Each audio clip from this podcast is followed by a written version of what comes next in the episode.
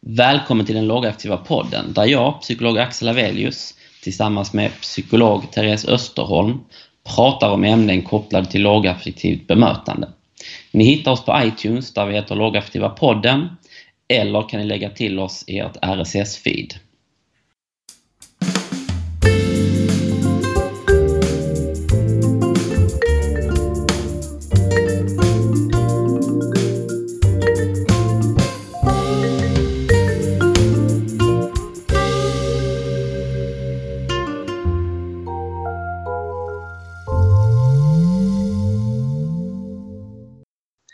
Välkommen Agneta Björk till dagens program.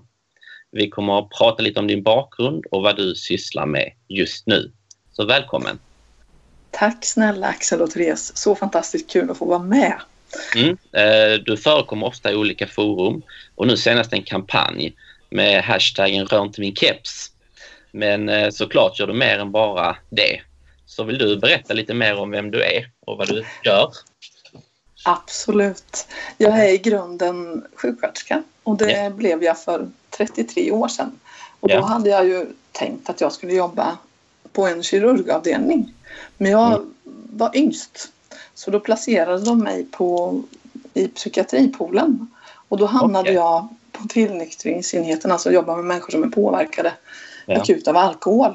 Och det tog mig kanske två, tre år att inse att ja, fast det är det här jag vill göra. Jag vill samtala med människor, jag vill undersöka varför det blir som det blir. Jag vill skaffa mig mera kunskap om hur hamnar man i missbruk och hur gör man för att ta sig ur det. Och det har jag jobbat med sedan dess. Sen har jag lagt till ganska mycket när det gäller neuropsykiatri. Vi hade ett utredningsteam där jag jobbade. Jag har jobbat på kriminalvård och i skolan och som fältare och gjort metoder för ungdomar att, eh, ja, att upptäckas innan det går för långt i missbruk och då är det kopplingen givetvis till psykiatri och neuropsykiatri mm. men också eh, hur hanterar man vardagen? Det är en del av det stora jag sysslar med. Mm. Att eh, jobba med KBT ACT och då framförallt eh, för personal tänker jag att eh, lära sig att eh, spara på sin energi, ta hand om sig själv. Hur hanterar man stress? Och det här har jag även jobbat med när det gäller föräldrar som har barn med neuropsykiatriska diagnoser. Så. Att, eh, ja, men hur kan man hitta små, små moments där man kan återhämta sin energi och skapa ett lugn åtminstone en liten, liten stund per dag även om man har det oerhört krångligt och besvärligt. Och nu för tiden så är jag delägare i ett litet företag som heter Öchtakär som egentligen jobbar med eh, avtal med Linköpings kommun om att driva psykiatriboenden. Och jag kommer att inträda som verksamhetschef för ett äldreboende för missbruk 1 april. Och där eh, har jag jobbat förut som sjuksköterska så vi har implementerat lågaffektivt bemötande där. Så det är eh, en fantastisk verksamhet. Sen jobbar jag mestadels med handledning och utbildning. Och den utbildningen är ju absolut lågaffektivt bemötande. Neuropsykiatri, psykiatri, missbruk men också stress, hälsa, återhämtning. Och det här att få göra alla de delarna. Hjälpa människor att utvecklas både i enskilda samtal men också i utbildning, föreläsning mm. och även i handledning som är det som är mitt eh, senaste kan man säga som jag har hållit på med de senaste sju åren ungefär. Så det blev rätt bra fast det inte blev eh, kirurgen? Ja, det blev fantastiskt bra. Jag provade det. Men, ja, du gjorde det? Okej. Okay. Jag gick därifrån. Det handlade om faktiskt hjärnans mognad när jag insåg att jag var 22 år och ensam ansvarig sjuksköterska tillsammans med en, en av mina bästa vänner som var lika gammal för en neurokirurgisk avdelning där man hade akutintag, mm. operationer, eh, efter operationer och en hel avdelning där jag var ensam tillsammans med en ansvarig på natten och insåg att eh, alltså, en dag att nej men dels är inte rätt eh, utbildning, dels blir jag inte lyssnad på på det sätt som jag, jag tänker att jag behöver med de som behöver lyssna på mig som var jourläkarna. Eh, de som var mer erfarna lyssnade ju men då bestämde jag för att nej, nu ska jag vara någonstans där jag får prata med människor. Ja. Och göra skillnad på ett annat sätt. Så. Mm. Eh, Axel nämnde ju i början där i presentationen den här hashtaggen Rör inte min keps. Eh, hur kom den in i bilden och vad är det för någonting då? Det är ju fantastiska Anna Sjölund som ni hade med i förra podden. Mm. Som när hon tillsammans med Ann Lindgren och Kajsa och Malin skulle släppa boken Autism och ADHD i skolan. Så att nu är jag så evigt trött på det här att man inte får ha keps i skolan. För det är världens bästa hjälpmedel. Det sparar energi, tror jag. Så då tog hon hjälp på boksläppet av eh, fantastiska Georgios Karpatakis från Underbara ADHD och mm. Tatja mm. Hirvikovskis från KI att mm. göra en undersökning för att se vad händer om man får ha keps i ADHD-lådan. Och så gjorde Tatja en uh, undersökning på det. Och det man kom fram till var ju inte att resultatet blev bättre men att de personer som fick ha keps i lådan upplevde att energin räckte längre. Och där så startade vi ju eh, Anna eh, och jag och Anneli Karlsson, funkkonsulten, tillsammans den här kampanjen och den är ju inte, den är inte våran för det finns ju galet mycket bra fantastiska ambassadörer för kepsen. Mm. Och det är det vi tänker att det ska vara. Alla som jobbar med autonomistödjande pedagogik och har den här värdegrunden och jobbar med lågaffektivt bemötande, jobbar med MI, jobbar med problemlösning i samarbete, CPS och tydliggörande pedagogik. Alltså att man står för det här oavsett om man jobbar i skolan, om man är förälder eller om man jobbar på ett boende, inom kriminalvården, inom SIS, på HVB, helst på psykiatriska mottagningar och eh, beroendemottagningar också givetvis, för det är ju mina eh, mm. gamla hemmabanor.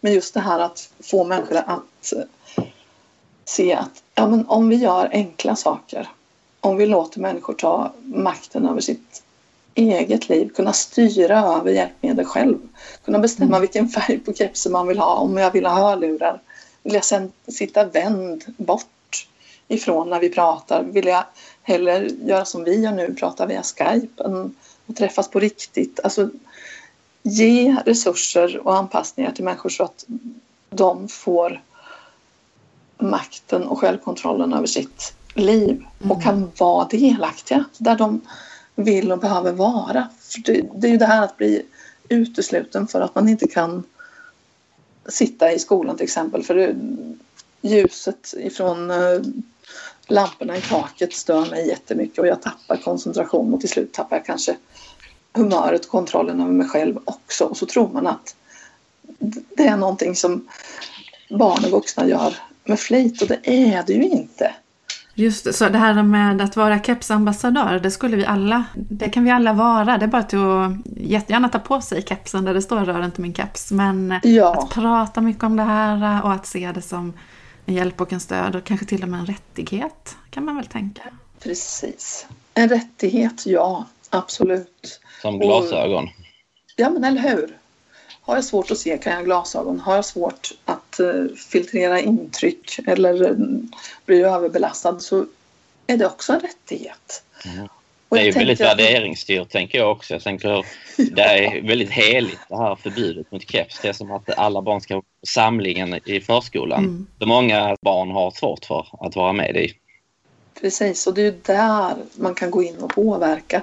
Och det här att man alla kan vara ambassadörer, att man har vi har ju en hemsida som heter rörinteminkeps.se och där tänker vi att vi ska lägga alltså små filmer, gratismaterial, powerpointbilder och i kepsen är det också tänkt att man ska kunna ha en checklista i kepsen. Så eh, vi är inte där riktigt än för det här är en ideell förening och en rörelsekampanj som vi tänker att vi, vi driver för vi tänker att det här är viktigt. Eh, för om vi står för att människor ska ha rätten att bestämma över sitt eget liv så behöver vi ju agera med olika sorters statement för att man ska kunna komma dit och det är ju det jag tänker många på konferensen som ni var med och höll i lågaffektiva dagarna. Där kom det ju rektorer, det kom pedagoger, det kom boendestödspersonal och som säger att jag har kepsen som ett statement. Att mm.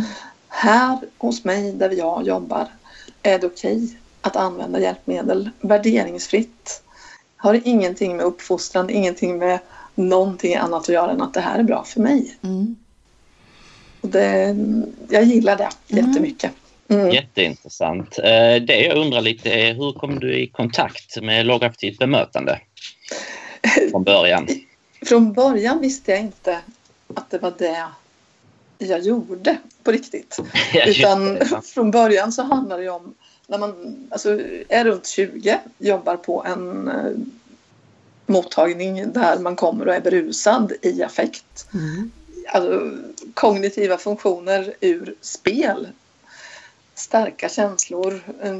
Ibland handlar det om att man kom dit med, på tvång, att man hade vapen och olika saker på sig och med sig.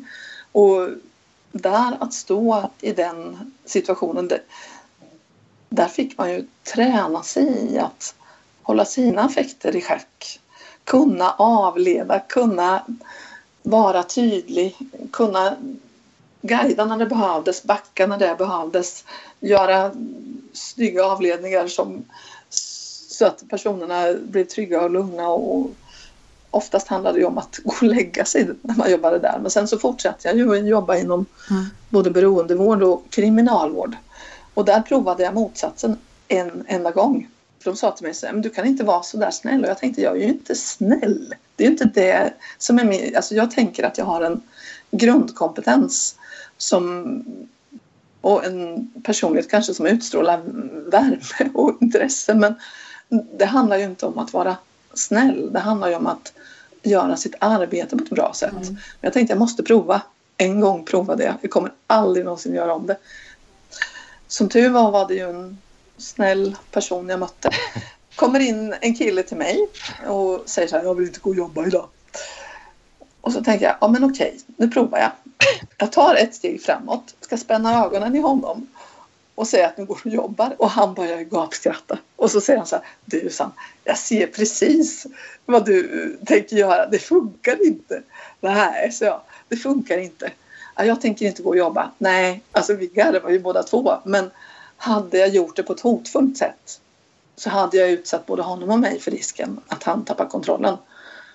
Och då tänkte jag att aldrig någonsin mer. Sen var det eh, 2011 tror jag när jag började jobba i Linköping. Och då jobbade jag som kurator, terapeut och familjeombud. Både liksom inom socialtjänsten men också mycket tillsammans med familjer där det var komplicerat. Man hade barn, flera barn kanske ibland med olika diagnoser och man fick inte rätt stöd. Och så träffade jag en gammal kompis som sa att du, eh, alltså det här som du jobbar med, jag har läst en jättebra bok. Jag tror han är norsk. Han är inte norsk utan han är ju dansk och heter Bo Heiskog Elfven. hade skrivit en bok ett par år innan som heter Problemskapande beteende vid utvecklingsmässiga funktionshinder. Tror jag den heter. Eh, hon sa det måste vi ta reda på vad det är mer. Och när jag läste den så tänkte jag att jaha, men det är ju det här vi ska göra istället för att stå och lägga ansvar på barn som kanske inte kan äta kanter på mackor, som kanske säger fula ord ute på stan. Vi måste ju förstå varför gör man det? Så så var det. Och så bjöd jag ner Bo till eh, Linköping. Eh, det var väl 2015 tror jag. För jag tänkte att det här är någonting som anhöriga också behöver kunna, behöver förstå. För hemma är det ju, alltså där har man ju också en annan relation än när man jobbar. Mm. Då är man ju förälder och den som står allra närmast sina barn eller anhöriga. Och det här är ju ett förhållningssätt som alltså, hjälper och sparar på både energi och konfliktsituationer. Så jag gjorde en föreläsning där Bo kom till Linköping. Så det var liksom, mm. Sen har jag gått i det som en process för mig själv också. Och jag lär mig ju nya saker varje dag. För man måste ju ifrågasätta sig själv. Det är inte så att man tänker att nu kan jag det här. Det, det kan jag inte alls. Utan jag måste fortsätta fortbilda mig, fundera och prova och, mm. och reflektera över vad jag gör själv. Jag måste ju också utvärdera. Mm. Och du började ju i, du kastades ju verkligen in i eh, att praktisera lågaffektivt bemötande. Det, är ju, det berättar ju hur du mer eller mindre blev tvingad in i att arbeta på det sättet. Men också hur du snabbt erfor att eh, det är också det här som funkar. Eh, när vi tar och kopplar ihop eh, lågaffektivt bemötande och eh, missbruk och kanske också med neuropsykiatriska funktionsnedsättningar hur tänker du kring det arbetet? Där kom det ju eh, baklängesvägen kan man säga. För att eh, jag hade ju jobbat så här och sen så jobbade jag på en beroendemottagning där man då upptäckte att även vuxna kan ha ADHD. Eh, sen så tog det lite längre tid att upptäcka att eh, Många gånger var det inte det, utan det var autism. Och jag tänker att de här breda neuropsykiatriska utredningarna som är också psykiatriska utredningar, när man tittar på helhet. Det, det, är ju mitt mission att man gör det och inte bara går in smalt. Men Absolut. jag var ju med och gjorde eh, barndomsanamnesen på alla våra patienter som eh, ja, men hade varit länge i missbruk och ville göra en utredning där vi också hade fog att misstänka. ibland var det sant, ibland var det inte och ibland så tog det längre tid. Men just det här att förstå kopplingen mellan missbruk och neuropsykiatri och att den finns i så många olika steg. För missbruk handlar ju om en funktion. Alltså man använder ju en drog för en funktion. Det kan vara att det är roligt, man blir gladare, det, man upplever hallucinationer som man gillar, det kan stänga av eh, problemtänkande en stund. Absolut. Men för de som jag har jobbat med så har man ju ofta hamnat i missbruk som en lösning. Och jag tänker att när vi pratar problemskapande beteenden så glömmer vi missbruk. För för mig är det hos många ett sätt att lösa en situation som man inte kan klara av. Till exempel det här med intryck. Alltså sitter man i skolan och blir dagligen, dagligen översvämmad av intryck. Man får kanske utbrott, man kanske blir utkastad. Eh, eller annars så håller man ihop. De här ni vet som vi inte ser. Utan de imploderar istället. De tar ut det här hos sig själva. Och det kan ju handla både om missbruk, självskada. Det kan handla om andra beteenden också som löser det man känner. Alltså den, man får ändå tillbaka kontrollen fast den är falsk. Är ju bara i huvudet. Men, jag tänker ofta på det som emotionsreglering. Ja, uh, visst är det det. och det problematiska kanske inte är det här omedelbara utan mer att man byter ut alla andra strategier och sen ja. har man bara en strategi kvar eh, för att reglera sina känslor och affekter. Och det, det är då det börjar bli krångligt. Ja visst, för då har man ju inte tillgången. Alltså dels sänker man ju sina egna eh, kognitiva förmågor rent eh, konkret av de flesta droger. Och sen så har man ju inte förmågan att göra det här som man behöver göra. Se vad, vad är klokt att göra just nu? Utan då är det mer per automatik att antingen så dövar jag min känsla annars höjer den. Eh, jag reglerar den hela tiden kemiskt. Och det här att man inte lär sig i tonåren eller att reglera sina känslor eller lösa problem på olika sätt eller samspela med andra. Många gånger är det ju det som är drogens funktion.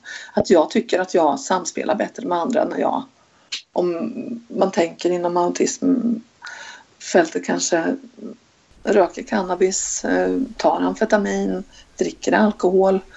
Eh, men sen så är det ju också olika hur man har det med den här som jag använder mycket när jag jobbar med mm, cannabisbehandling och avvänjning från cannabis. Just det här att se att övervaka sig själv och det kommer ju inte förrän sent i tonåren, början på vuxenlivet men vi ställer ju ofta krav unga människor att de ska kunna se att nu har du gjort så mm. här och nu gjorde du det igen. Och lägger man till droger i den utvecklingen så man har ju inte tillgången till att kunna övervaka sig själv. Så man ser ju inte det här att man faktiskt inte blir som alla andra utan man är ju fortfarande sig själv och så kanske man förstärker att man vågar prata för man kanske pratar fortfarande om det som är en specialintresse. Just det. När du pratar om det här så låter det eh, jag tänker det rimmar väldigt eh, väl med Ja men precis som du säger, att se på missbruket som ett problemskapande beteende eller som en lösning på en svår situation. Mm. Absolut. Men då tänker jag, är det så är det så man ser på missbruk ute i stora vida världen när det handlar om behandling? Nej, är det inte så? Nej. Ja. Nej, utan då kliver man ju in och så ska man sluta med det som är ens lösning. Det kan ju handla om att man har tvång, det kan handla om ångest, det kan handla om utanförskap, det kan handla om känsloreglering, det kan handla om vad som helst egentligen. Men man tänker att när du slutar så blir det bra. Ja, just det. Då är det bra. ah, okej. Okay. Det blir det ju inte alls. Utan... Det blir, kan ju bli värre. Mm. Det kan bli jättemycket värre. Ah. Och tänker man också det här att ta reda på, alltså vara nyfiken och intresserad och inte tro att jag vet lika lite som jag vet om en person som har ADHD. Det är inte lik en annan person som har ADHD. Någon som röker cannabis eller dricker alkohol och har ett beroende är inte lik någon annan alls. Utan jag måste ju ta reda på vad är funktionen i drogen? Mm. Vad använder jag den till? Och använder jag den till att kunna gå ut och träffa folk? Och så säger någon till mig så här att ja, men nu är det dags att du slutar. Du dricker alldeles för mycket. Eh, du är inne i ett beroende. Vi tänker att du ska bli nykter. Du, du kommer att få träning i att inte återfalla. Mm. Men du kan fortfarande inte gå ut genom dörren samsjukligheten. Jag tänker mycket på just två saker. Eh, delvis det här med begriplighet, att det är väldigt mm begripligt att använda exempelvis eh, olika droger, men det blir inte begripligt eh, att man bara säger att sluta använd. Eh, och det tänker jag också på det här att ta inte bort en strategi eh, när du inte erbjuder en annan. Exakt. Alltså, det är ju det här som är ett av mina mm, stora mål, tänker jag, med mitt yrkesliv. Att få ihop den här helheten eftersom jag är konstant nyfiken och tänker att allting hör ihop. Eh, och det här att få in lågaffektivt bemötande förhållningssätt i beroendevård, missbruksvård på så många olika plan för det första bemötandet när du träffar en person som inte har tillgång till alla sina kognitiva förmågor kanske är i affekt, väldigt, väldigt stressad, rädd. Om man där och då kan säga att det är jag som tar ansvaret för den här mötet. Vi måste undersöka vad fyller det här för funktion? Vilken strategi är det här för dig? Är det att du ska bli aktiv? Är det att du ska bli, kunna sova? Är det att du ska dämpa ångest? Att du ska kunna gå ut och prata med folk? Eller vad, vad, vad fyller det för funktion för just dig? Då är det ju det vi ska göra precis likadant som när vi Eh, kravanpassar i eh, skolan när man har ADHD till exempel. Jag menar det är ju samma saker man behöver prata om. Och samma sak att behålla ansvaret tills personen kan ta det och inte lägga tillbaka det och säga att nu ska vi kontrollera dig tills du har eh, löst ditt problem som är missbruket fast det kanske är någonting annat bakom.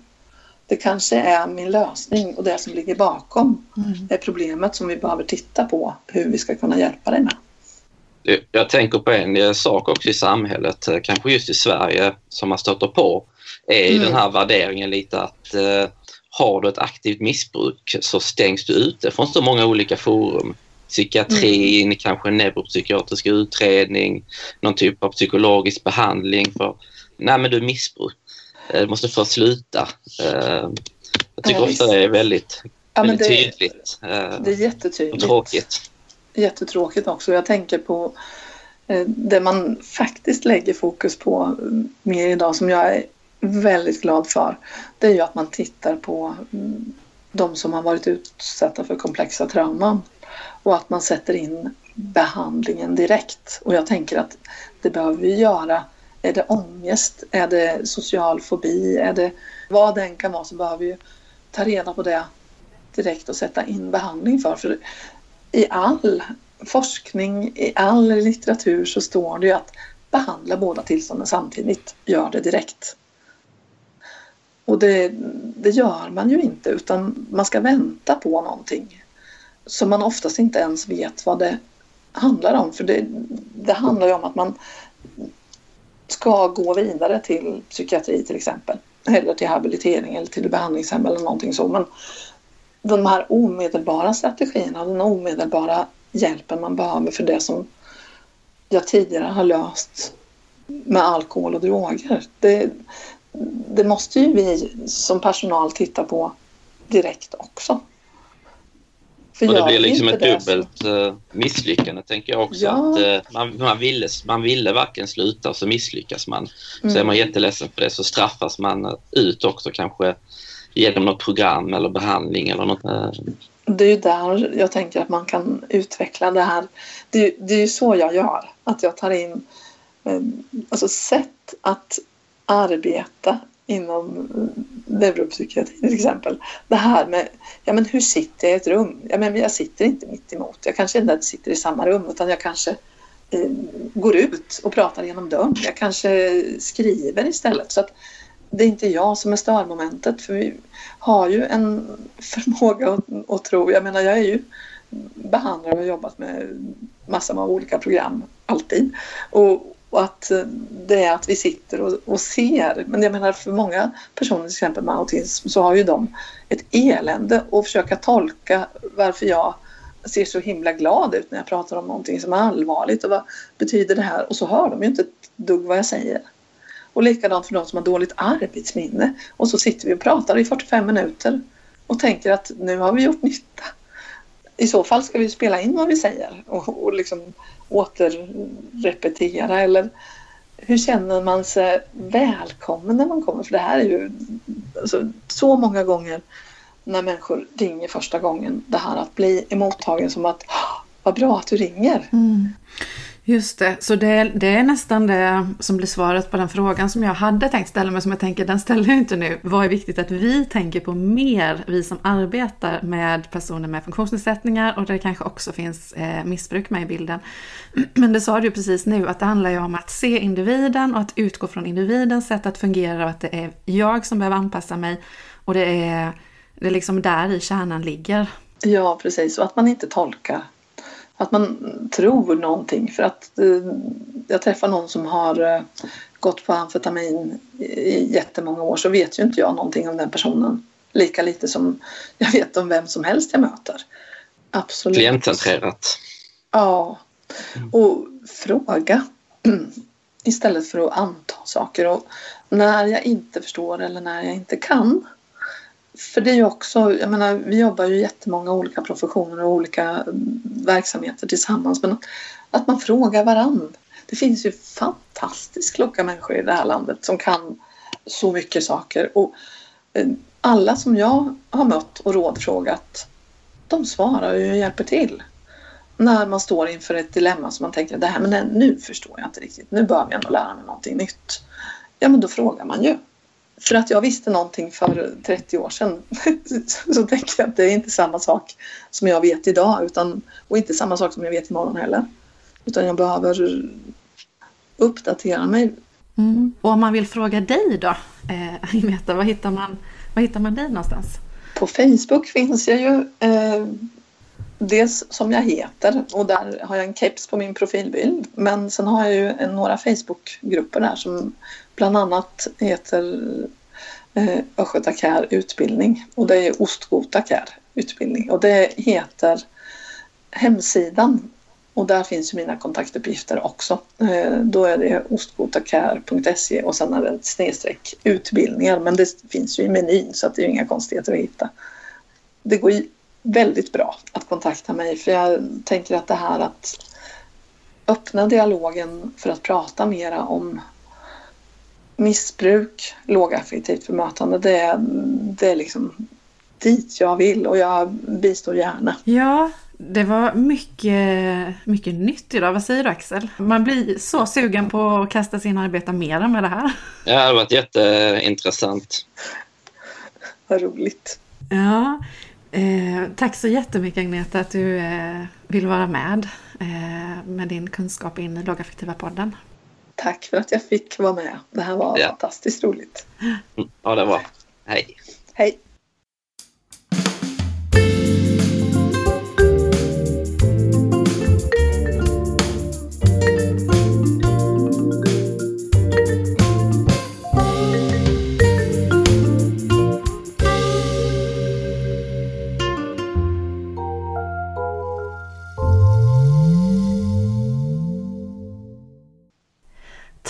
Du lyssnade på den lågaffektiva podden. Den snygga jingeln i början och i slutet kommer från Emil Vilbas. Välkommen åter